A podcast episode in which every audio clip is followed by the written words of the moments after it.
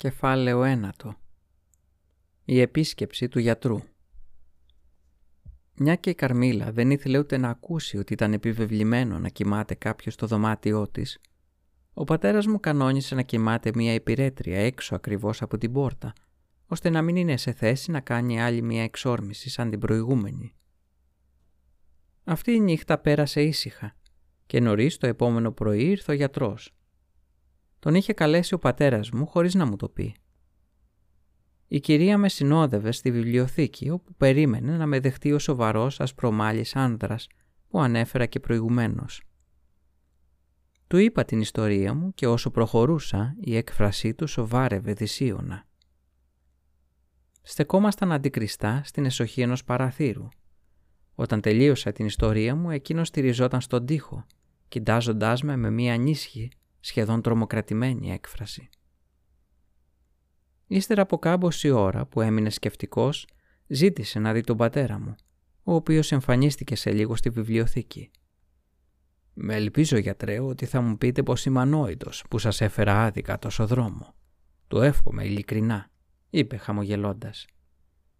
Αλλά το χαμόγελό του έσβησε όταν πρόσεξε τη θορυβημένη έκφραση του γιατρού. Κουβέντιασαν για αρκετή ώρα στην ίδια εσοχή όπου στεκόμουν λίγο πριν με το γιατρό. Φαινόταν να έχουν μία έντονη συζήτηση, αν όχι διαφωνία. Το δωμάτιο ήταν πολύ μεγάλο και εγώ με την κουβερνάντα μου παρακολουθούσαμε γεμάτες περιέργεια τη σκηνή από την άλλη άκρη.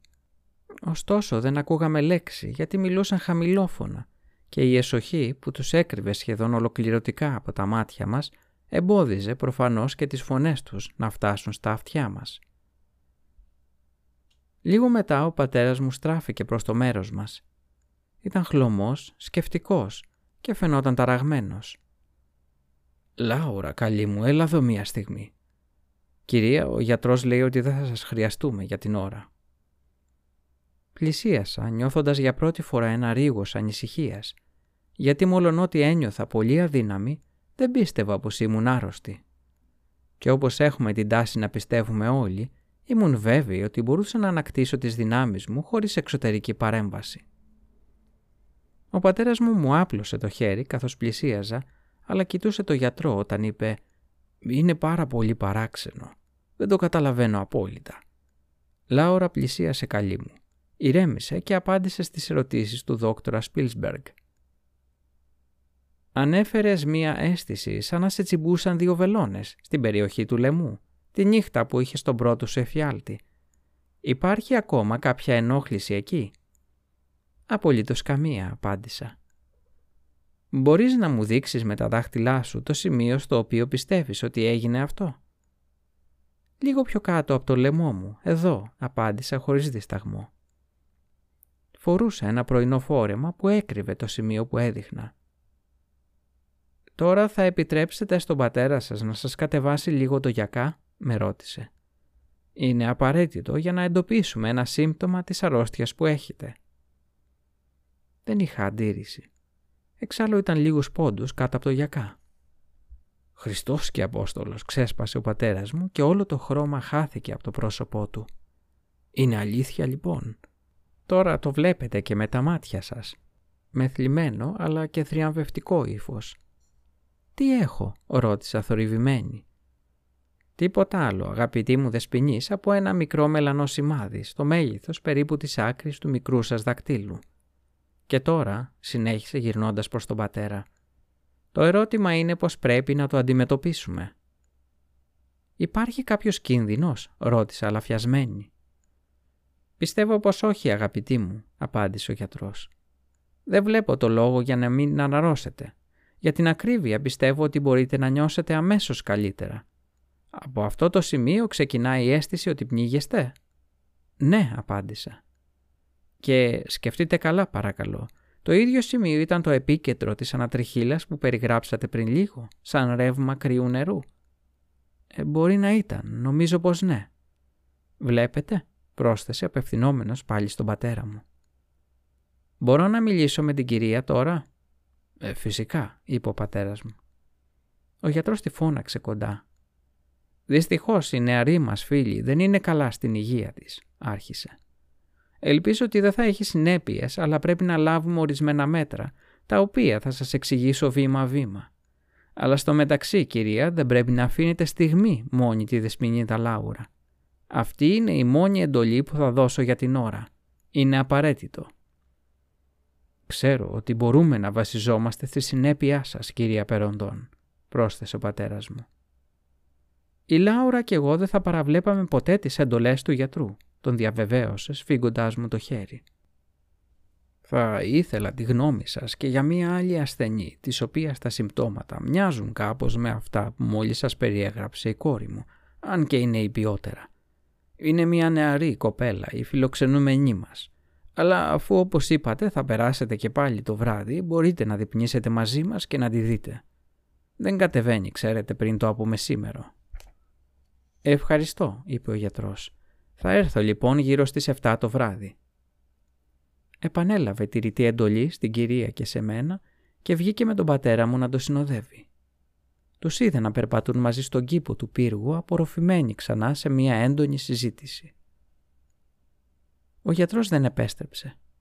Τον είδα να ανεβαίνει στο άλογο και να υπέβει ανατολικά προς το δάσος. Την επόμενη στιγμή εμφανίστηκε ο άντρας που έφερνε τα γράμματα από τον Ντάρνφελντ. Πήδηξε από το άλογό του και έδωσε ένα δέμα στον πατέρα μου. Στο μεταξύ η κυρία και εγώ ήμασταν και οι δύο απασχολημένες, κάνοντας διάφορες υποθέσεις για τους λόγους της ασυνήθιστης και ρητής εντολής που μας είχε δώσει ο γιατρός. Η κυρία Πέροντον, όπως μου είπε αργότερα, φοβόταν ότι ο γιατρός ήθελε να προλάβει μια ξαφνική κρίση που χωρίς άμεση επέμβαση ίσως αποδεικνυόταν μοιραία. Αυτή η εξήγηση μου φάνηκε κάπως απίθανη. Μου φαινόταν πιο πιθανό, ευτυχώς ίσως για τα νεύρα μου, ότι αυτή η εντολή είχε σκοπό να με εμποδίσει να κουράζομαι υπερβολικά ή να τρώω άγουρους καρπούς ή να κάνω κάποια από τις ανοησίες που συχνά κάνουν οι νέοι. Περίπου μισή ώρα αργότερα μπήκε ο πατέρας μου με ένα γράμμα στο χέρι και είπε «Αυτό το γράμμα ήρθε με μεγάλη καθυστέρηση. Ο στρατηγός Πίλτσδορφ θα μπορούσε να έχει φτάσει εδώ χθες. Ίσως έρθει σήμερα, ίσως αύριο». Μου έδωσε το γράμμα, αλλά δεν φαινόταν ευχαριστημένος, όπως κάθε φορά που επρόκειτο να έρθει ένας καλεσμένος. Ειδικά μάλιστα τόσο προσφυλής του όσο ο στρατηγός. Αντίθετα έδινε την εντύπωση ότι αυτή τη στιγμή θα προτιμούσε να μάθει ότι ο φίλος του κατέληξε στο βυθό της ερυθράς θάλασσας. Ήταν φανερό ότι τον απασχολούσε κάτι που δεν σκόπευε να αποκαλύψει. «Πατέρα, θα μου πεις κάτι» τον ρώτησα οικετευτικά.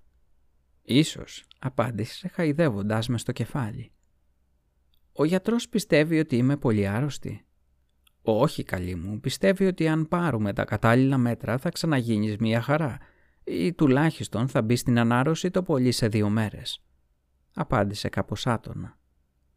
Μακάρι να είχε διαλέξει μια άλλη στιγμή να μας επισκεφτεί ο καλός μας φίλος, ο στρατηγός.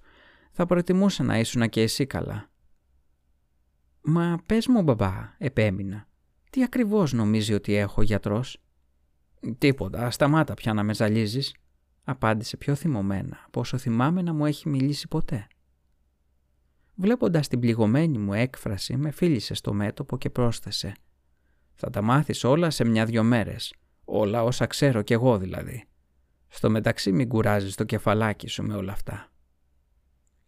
Έκανε μεταβολή και βγήκε από το δωμάτιο, αλλά ξαναγύρισε πριν καταφέρω να βγάλω κάποιο συμπέρασμα από την ανεξήγητη συμπεριφορά του. Μου είπε ότι θα πήγαινε στον πύργο των Κάνσταϊν είχε διατάξει να έχουν έτοιμη την άμαξά τους στις 12 και ήθελε να πάμε μαζί του η κυρία και εγώ. Ήθελε να δει τον ιερέα που έμενε σε εκείνο το παλιό χωριουδάκι για μια δουλειά και μια και η Καρμίλα δεν το είχε δει ποτέ, θα μας ακολουθούσε όταν κατέβαινε μαζί με τη Μαντμουαζέλ φέρνοντας ένα καλάθι για πικνίκ στο ερυπωμένο κάστρο. Στις 12 ακριβώς ήμουν έτοιμη και λίγο μετά ο πατέρας μου, η κυρία και εγώ ξεκινήσαμε για την εκδρομή μας. Περνώντας την κρεμαστή γέφυρα, στρίψαμε δεξιά και ακολουθήσαμε το δρόμο που περνάει από τη γοτιθική γέφυρα με κατεύθυνση το έρημο χωριό και το ερυπωμένο κάστρο των Γκάρνσταϊν. Δεν νομίζω ότι υπάρχει ομορφότερη διαδρομή μέσα από το δάσος. Το τοπίο είναι διάσπαρτο από χαμηλούς λόφους και κοιλάδες, κατάφυτους από δέντρα, εντελώς απαλλαγμένος από την αυστηρή τάξη που επιβάλλει το φύτεμα από τον άνθρωπο και οι καλλιέργειες. Οι ανομαλίες του εδάφους ανάγκαζαν συχνά το δρόμο να παρακάμπτει τις βαθιές κοιλότητες και τις πιο απόκριμνες πλαγιές των λόφων. Στρίβοντας σε κάποιο σημείο συναντήσαμε ξαφνικά τον παλιό μας φίλο, τον στρατηγό, να έρχεται υπέβοντας στην αντίθετη κατεύθυνση, συνοδευόμενος από έναν υπηρέτη. Οι αποσκευές του ακολουθούσαν με ένα νοικιασμένο κάρο.